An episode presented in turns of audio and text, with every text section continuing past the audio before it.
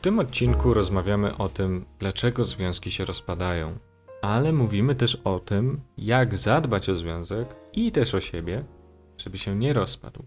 Mówimy też o niedawnym, widocznym w całej Polsce banerze Fundacji Kornic, który zainspirował nas do nagrania tego odcinka. A z racji, że nigdy nie jest za wcześnie, żeby sięgnąć po wsparcie czy pomoc, to zapraszamy Cię na webinar, gdzie dwójka psychoterapeutów par będzie mówić o zazdrości. Webinar odbędzie się 6 listopada w niedzielę o godzinie 19, na który serdecznie Cię zapraszamy. Link do zapisów w opisie tego filmu oraz przez nasz Instagram. A teraz zapraszamy do słuchania.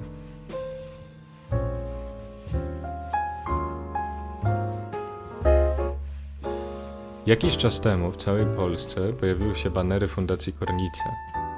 Nowe banery Fundacji Kornice, bo wydaje mi się, że większość z nas powinna już kojarzyć tą fundację, która całą Polskę okleja banerami, mm, czy to z pytaniami, gdzie są te dzieci, albo z, ze zdjęciami e, płodów.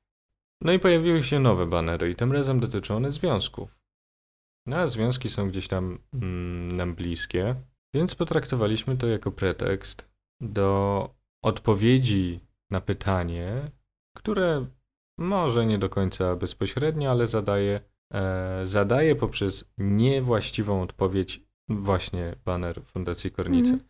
Na tych banerach jest napisane, są napisane różne brednie dotyczące tego, jaki procent związków kościelnych, związków sakramentalnych, albo związków ludzi, którzy się modlą razem, albo chodzą do kościoła razem się rozpada. E, wniosek, jaki jest wyciągany z tego baneru, jaki ma być wyciągany z tego baneru, jest taki, że po prostu, aby mieć udany związek, należy po pierwsze być w związku kościelnym, chodzić razem do kościoła i wspólnie się modlić. Mhm. No i można chyba powiedzieć taki najważniejszy argument przeciw temu banerowi, czyli że no żadne takie badania nie były prowadzone, to jest wymyślone. No tak, bo właśnie, bo baner jest przedstawiony w taki sposób, że badania wykonane parę lat temu w USA pokazują. Nie, nie było żadnych badań. USA istnieje i to jest prawda, natomiast e, nikt tam nie przeprowadzał takich badań. Mm, To też jest takie uderzenie, to jest bardzo przykre, bo tak mi się to kojarzy, że to uderza w osoby, które może nie mają narzędzi do tego, jak weryfikować takie informacje. To jest porównywalne z takim sloganem właśnie, że amerykańscy naukowcy dowiedli, który Mhm. kiedyś, nie wiem, był w telewizji, to jest teraz bardziej jako żart No właśnie, to, przedstawiany. jest, y, to zależy w jakich kręgach to jest jako żart, nie? Jak my teraz jesteśmy w trakcie pisania prac magisterskich, no to możemy się z tego nabijać, Mhm. bo znamy e, zarówno ograniczenia empirycznej, e, e, empirycznego badania różnych zjawisk, szczególnie psychologicznych, Mhm. e, jak i zalety takiej pracy. No ale przede wszystkim właśnie znamy to, że jedno badanie e, nic nie znaczy.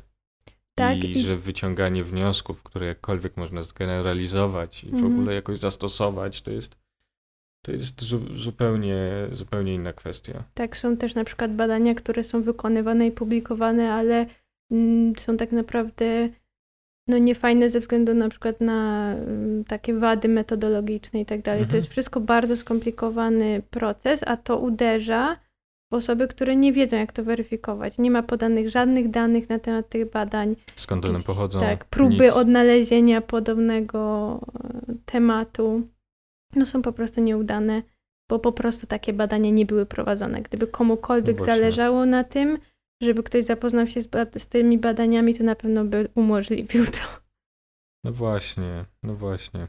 Więc to tym bardziej jest e, no, taki no, komunikat bardzo niesprawiedliwy, mający na celu, e, jasno można to powiedzieć, manipulację. Mhm, tak.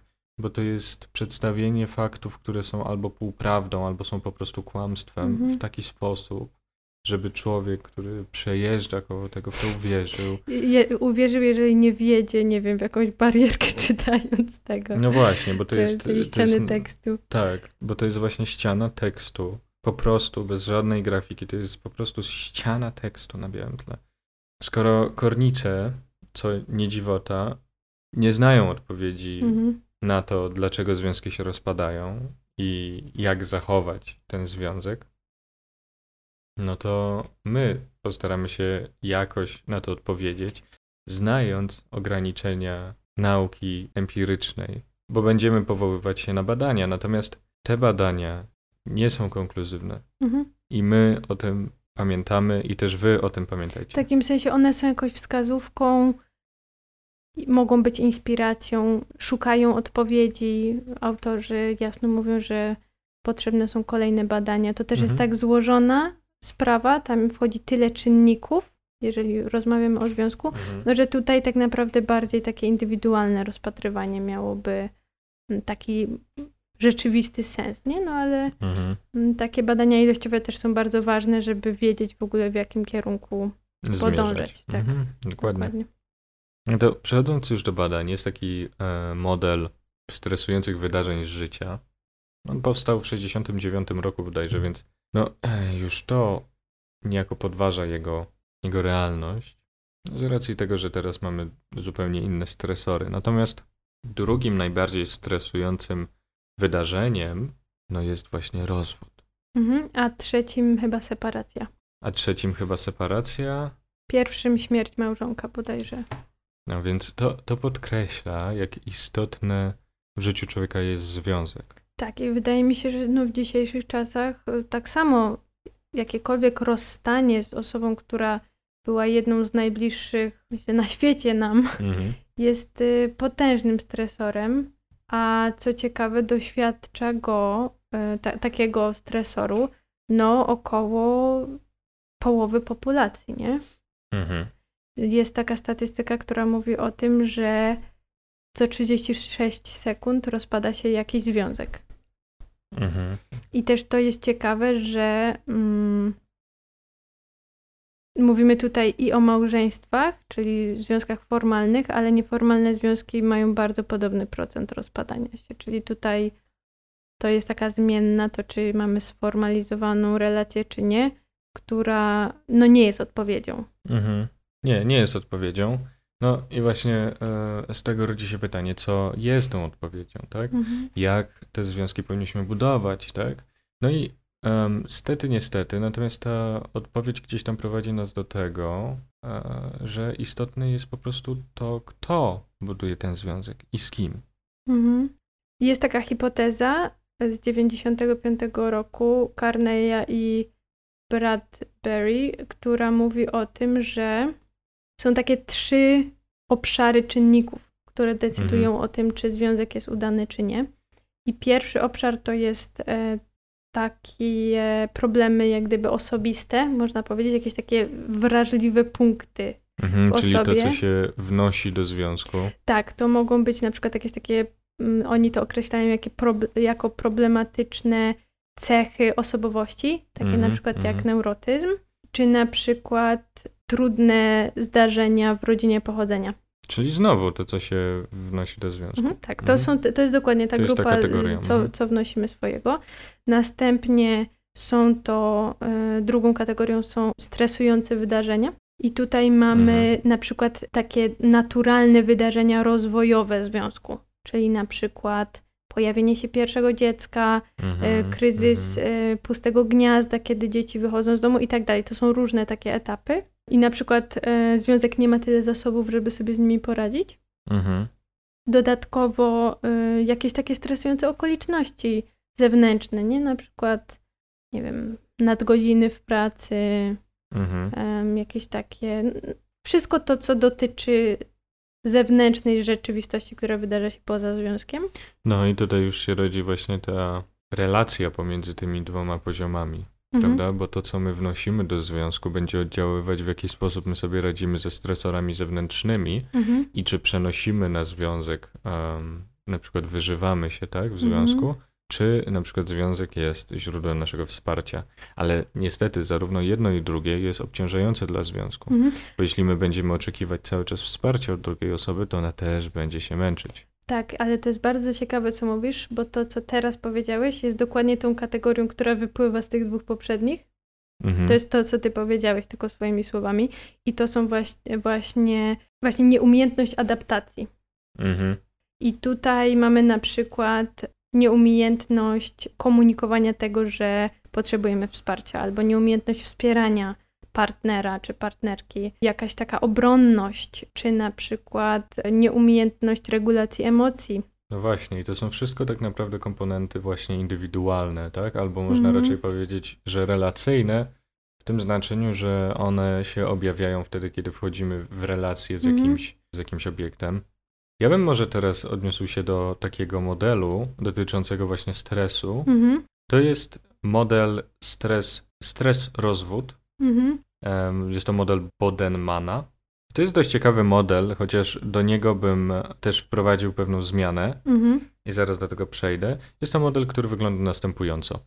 Chroniczny, codzienny stres powoduje zmniejszanie ilości czasu, jaką się spędza razem, Mhm. albo raczej zmniejszanie ilości czasu, którą się spędza jako para. Mhm. Bo bycie No razem właśnie. nie znaczy bycie właśnie jako para. Mhm. Kolejną rzeczą, jaką powoduje chroniczny, codzienny stres, jest właśnie niska jakość tej komunikacji między tymi dwiema osobami, e, zwiększone ryzyko fizycznych i, i, i psychicznych problemów, jeśli chodzi o jakieś somatyzacje albo Mhm. różne inne psychiczne rzeczy. A dodatkowo właśnie to, o czym ty wspominałaś, czyli w obliczu stresu problematyczne cechy osobowości wychodzą na jaw. Mhm. Tak, bo każdy, każdy w sprzyjających okolicznościach może być uroczy, miły, Mm. sympatyczny, natomiast w sytuacji stresującej, w sytuacji trudnej te rzeczy e, nieprzyjemne zaczynają wychodzić, Tak, prawda? tutaj też. To, co właśnie na przykład, w jaki sposób radzimy sobie ze złością, albo jak ją wyrażamy, nie? Ty masz takie tak, fajne to jest powiedzenie, fajne na, powiedzenie. na złość. Tak, i to są słowa Arystotelesa i to jest w ogóle, można powiedzieć, takie trochę, taki trochę klucz do tego, bardzo trudny klucz do tego, Mhm. jak dobrze funkcjonować z drugim człowiekiem, ale też z drugim człowiekiem w związku. Arystoteles powiedział, że każdy może się złościć. To bardzo proste. Jednak złościć się na właściwą osobę w odpowiednim stopniu, we właściwym czasie, we właściwym celu i we właściwy sposób, to jest naprawdę trudne. No i to Mhm. się nie tyczy tylko złości, ale generalnie przeżywania różnych emocji w relacji, prawda? No tak, tak, to jest bardzo trudne. Szczególnie ta złość je- jest bardzo tutaj pasująca, bo złość jest taką emocją eksplozywną, prawda? I, Mhm. i ją najtrudniej jest kontrolować. No ale właśnie, wracając, te cztery wymienione rzeczy, one, s- y, one, one prowadzą do wzajemnej alienacji. No a ta alienacja prowadzi do braku satysfakcji z życia Mhm. małżeńskiego, do tak zwanych triggerów, które można określić mianem kłótni. Czy sytuacje, które powodują napięcie, nie? Tak, sytuacje, które powodują napięcia. Dalej to prowadzi w konsekwencji do właśnie e, rozwodu. Natomiast ta zmiana, jaką ja bym tutaj dał, jest to, że te punkty, właśnie ten brak satysfakcji, ta alienacja, te właśnie triggery, tak, te, te momenty spustowe, mm, wybuchy pięcia albo rzeczy generujące jeszcze więcej napięcia, one również dokładają cegiełki do tego chronicznego, codziennego stresu. Mhm. Więc Tak. to jest taka nap- napędzająca się pętla. To, w którym miejscu zaczyna się ten model, to tak naprawdę zależy od naszego systemu, Mhm. naszego systemu związku. Jeśli na przykład my tylko po prostu, e, no mamy na przykład bardzo mocno postawione granice, oboje mm, jesteśmy raczej samotnikami, albo może raczej nawet nie, że jesteśmy samotnikami, tylko po prostu trochę zbyt mało czasu spędzamy Mhm. ze sobą. Mniej niż byśmy chcieli. Jakoś nie za bardzo możemy spędzać więcej, bo nie wiem, ja pracuję, ty pracujesz i tego czasu jest trochę za mało. No i tutaj już jest ta alienacja i już jest ten brak Może wy- satysfakcji i wzrasta ten stres. Może wyjaśnijmy jeszcze, czym jest to poczucie alienacji, bo to jest e, różnie rozumiane. Tutaj wydaje mi się, że to oznacza mm, taki rodzaj, że nie czujemy ze sobą tej więzi takiej, nie? Mhm. Tak, no Jesteśmy jakoś obcy, stajemy się jest, tak. coraz Dwie, bardziej obcy. dwie osoby Tak, i obce sobie. to, o czym też mówisz, właśnie y, są badania, które pokazują, że to te najmniejsze stresory, najmniejsze takie sytuacje problemowe są częściej przyczynami rozwodów niż na przykład takie wielkie stresory, jak na przykład zdrada. Mhm, one są podawane, tak? My się odnosimy tutaj do badania właśnie e, tego Bodenmana 2007 rok, Uniwersytet w Zurychu, więc tutaj już e, robimy więcej niż Fundacja Kornice. Tak, i to jest badanie, które ym, było międzynarodowe, ponieważ e, zostało przeprowadzone e, na populacji niemieckiej, włoskiej i szwajcarskiej. Tak, właśnie mówiłaś, że te codzienne, to się tam nazywa everyday e, stressful e, coś tam, prawda? Mhm. Natomiast chodzi o takie codzienne, małe, stresujące rzeczy. I to jest bardzo ciekawe, bo to jest podawane jako mm, i w ogóle tam mm, codzienne życie jest Mhm. podawane często jako powód rozwodu. Mhm. Natomiast to jest y, dla mnie o tyle ciekawe, bo na tą jakość codziennego życia wpływa bardzo wiele rzeczy. Mhm. I też to, w jaki sposób my reagujemy na te właśnie małe, stresujące rzeczy, też wpływa bardzo wiele rzeczy. Bo jeśli, jeśli ty, Marta, na przykład gdzieś zostawiasz e, ciuchy albo e, coś po prostu, nie wiem, nie posprzątasz czegoś czy coś takiego, no to ja się mogę strasznie wkurzyć, tak? I to może być mój, mój powód, dobra, dosyć tego, tak być nie może Mhm. to mnie łamie, tak? Bo to trzeba w taki sposób powiedzieć, że to są rzeczy, które mogą kogoś złamać, Mhm. mogą właśnie przechylić tą szalę na korzyść rozstania niż Mhm. pozostania w związku. No i tak jak słyszymy od wielu psychoterapeutów, że nie ma znaczenia trauma, trauma w znaczeniu bardzo mocna sytuacja stresowa, natomiast tutaj mówimy o mniejszych, natomiast mechanizm jest podobny, że nie ma znaczenia sytuacja stresująca, tylko jak my na tą sytuację zareagujemy. Tak, a to jest warunkowane właśnie naszymi wcześniejszymi doświadczeniami najczęściej Mhm. i naszymi takimi umiejętnościami, które płyną z tych wcześniejszych doświadczeń. Mhm. Więc tak naprawdę to wszystko się sprowadza do naszych osobistych zasobów, do tego, jak my jesteśmy dojrzali, Mhm. jak jasno się komunikujemy. I tutaj mi jeszcze w głowie odbija się ta kwestia komunikowania swoich potrzeb, bo na przykład jeżeli ty mi powiesz, załóżmy, że zostawiam te ciuchy, nie? Mhm. Że mam ich tam nie zostawiać i zakomunikujesz tą potrzebę, no to ja już o tym wiem i mogę jakoś na to odpowiedzieć. Ale może być tak, że na przykład nigdy nie powiesz mi, że nie chcesz, Mhm. żeby, nie chcesz, żebym zostawiała tam te rzeczy, ja tego nie będę wiedzieć, no i stwierdzę, dobra, no to chyba nie jest problem, będę zostawiać tam te A rzeczy. to we mnie będzie rodzić ciągłe napięcie i ciągłe napięcie i tak. ciągłe napięcie i to właśnie będzie ten chroniczny, codzienny stres. Tak, i tutaj właśnie a propos tych potrzeb, też powstał taki ciekawy artykuł w Psychology Today, który mówi o tym, że, że taka nieumiejętność zarządzania własnymi potrzebami, bo jest używane słowo management, Mhm. nieumiejętność zarządzania nimi, czyli rozumiem komunikowania, zaspokajania ich, Mhm. dbania o to, żeby na przykład w związku one były jakoś też zaspokajane, m, może być właśnie wyjaśnieniem tego, że związki się rozpadają. Mhm. No bo przecież jeżeli no te, te ciuchy to może być każda inna sytuacja, nie? No właśnie, a Jeżeli- jak jeszcze sobie wyobrazimy, że te ciuchy to nie są tylko ciuchy, tylko to jest jakaś poważniejsza rzecz. Właśnie nie lubimy na przykład, nie lubię jak mój partner wychodzi z kolegami, e, bo potem wraca na przykład po trzech piwach i jest podchmielony, a moi rodzice byli alkoholikami i potem jak on się kładzie do łóżka, ja czuję zapach alkoholu, to ja po prostu e, przeżywam ponownie moje traumy z Mhm. dzieciństwa, tak? Dokładnie. To jest właśnie tak bardzo złożone, a nawet jeszcze bardziej. A nawet jeszcze bardziej, bo, sytuacje są bo kiedy mówimy, naszą potrzebą, tak, jest niefunkcjonowanie wśród alkoholików, tak, na przykład. Natomiast ona jest spowodowana naszą traumą, tak? A jak jest trauma, to są też mechanizmy obronne. A jeśli jest potrzeba, to obok potrzeby jest potrzeba dobrego wyrażania tej potrzeby. Mhm. Natomiast jeśli jest to trauma, jeśli to jest trudne przeżycie, to komunikacja na temat naszych potrzeb staje się cholernie trudna. Mhm. Jak ja mam zakomunikować swojemu partnerowi to? Starając się nie ograniczać jego wolności, a jednocześnie właśnie zakomunikować swoje potrzeby, no to właśnie, jest bardzo, bo to też jest to, trudne. na ile moja potrzeba jest uzasadniona. Właśnie na ile ja mogę swoją potrzebą jak gdyby zmienić zachowanie tego partnera, że tutaj I zmienić dynamikę związku. właśnie, tak? bo jakie potrzeby ma też ten partner i to jest to, co No. właśnie nasi psychoterapeuci Jolanta Druchowicz i Rafał Pietrzyk mówili w jednym z odcinków, że to jest ta trzecia jakość, e, Mhm.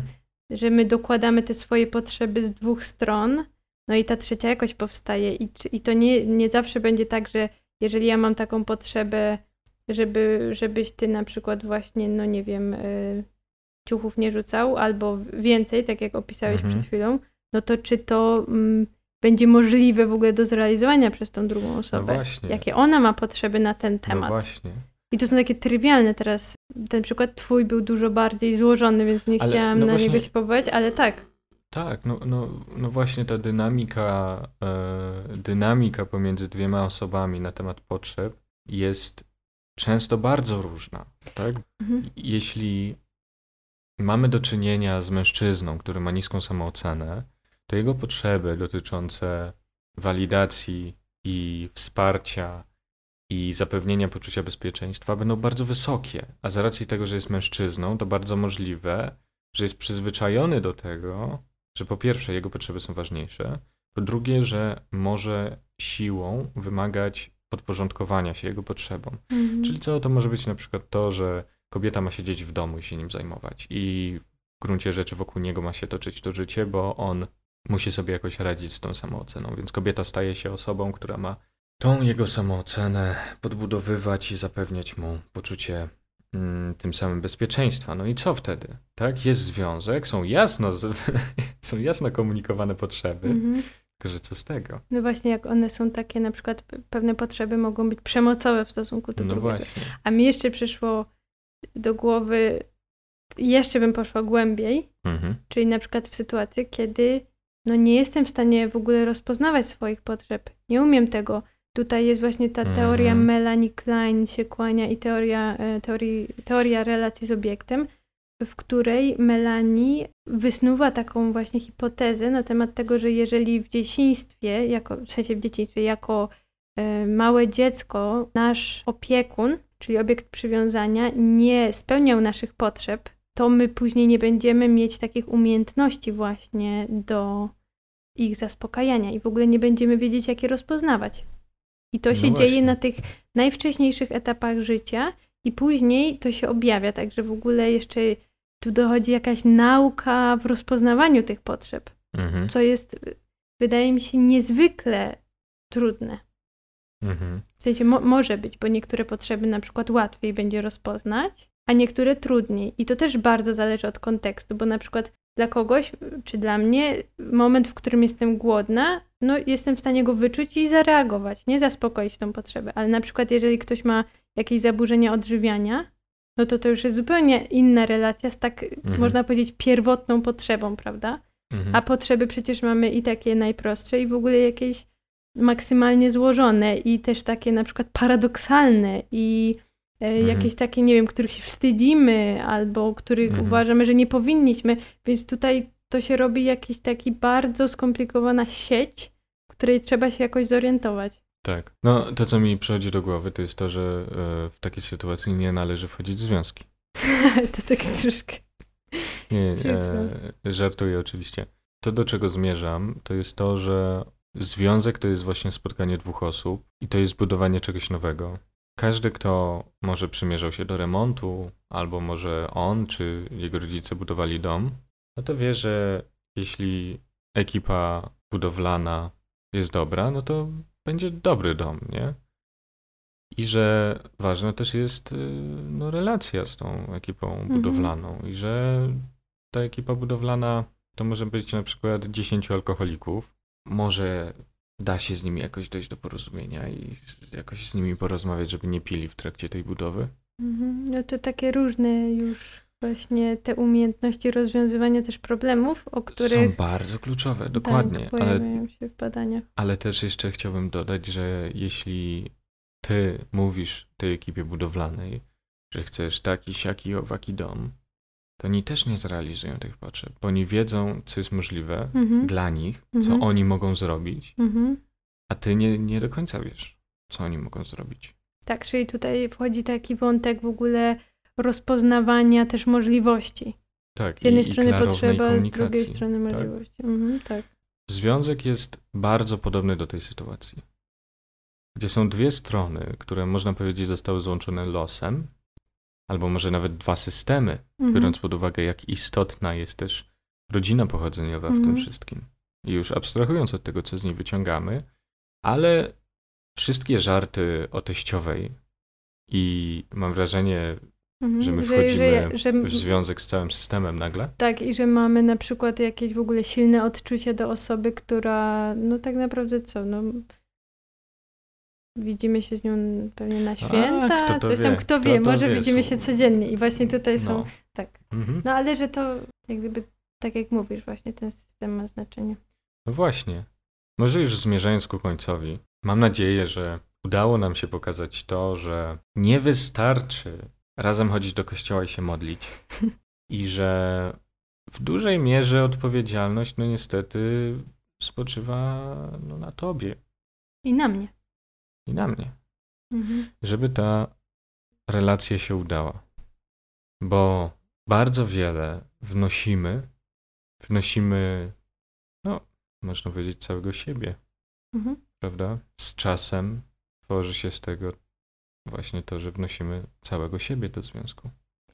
I dlatego powstaje projekt Razem w Odrębności, który właśnie odpowiada na najróżniejsze przejawy kryzysu w związkach. No i też mamy nadzieję, że będzie odpowiadać na Twoje potrzeby, słuchaczu czy słuchaczko, i będzie jakąś inspiracją do tego, żeby po pierwsze jakość e, związku mogła być lepsza, ale też, żeby unikać tych takich trudnych sytuacji, a może nie unikać, może rozwiązywać i przezwyciężać trudne sytuacje i później na nich budować kolejne zasoby Mhm. do rozwiązywania kryzysów, które będą nadchodzić. Należy też pamiętać, że nigdy no, nie jest za wcześnie, żeby sięgnąć po pomoc. Dokładnie. Bo pomoc może mieć różny kaliber, tak?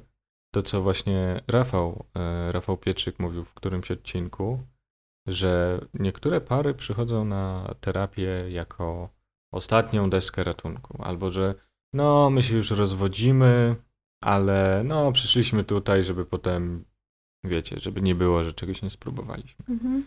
Gdyby to nie o to chodzi, nie? To nie o to chodzi, no.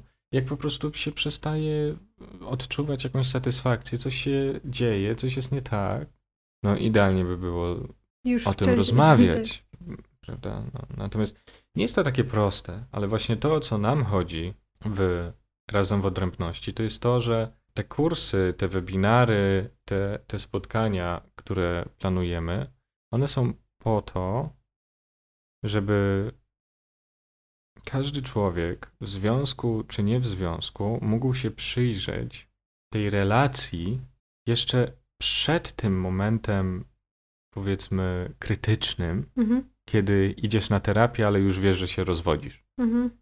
No bo jednak chodzi o to, żeby ten związek zachować i żeby on był dobry. Tak, żeby Prawda? czerpać z niego satysfakcję, no. Mhm. No bo to jest źródło no, pięknych przeżyć takich na co dzień, prawda? Nie takich wybuchowych, ale takich bardzo zwyczajnych, prozaicznych, a jednak dających y, poczucie bezpieczeństwa, satysfakcji, wsparcia. Mhm. No, a też em, ten artykuł, na który się powoływałaś wcześniej, tam też jest przytoczone coś takiego, że drugie małżeństwo, trzecie małżeństwo rozpada się jeszcze częściej Tak. niż pierwsze. Tak, niestety. Więc jaki z tego płynie wniosek? Że przenosimy problemy nierozwiązane dalej. To mi się nasunęło. Okej. No, ja, ja, mi, mi się nasunął ten wniosek, który. To też jest bardzo dobry wniosek, bez wątpienia. Natomiast mi się nasunęło właśnie to, że nigdy nie jest za wcześnie Mhm. na sięgnięcie po pomoc albo po wsparcie. Mhm.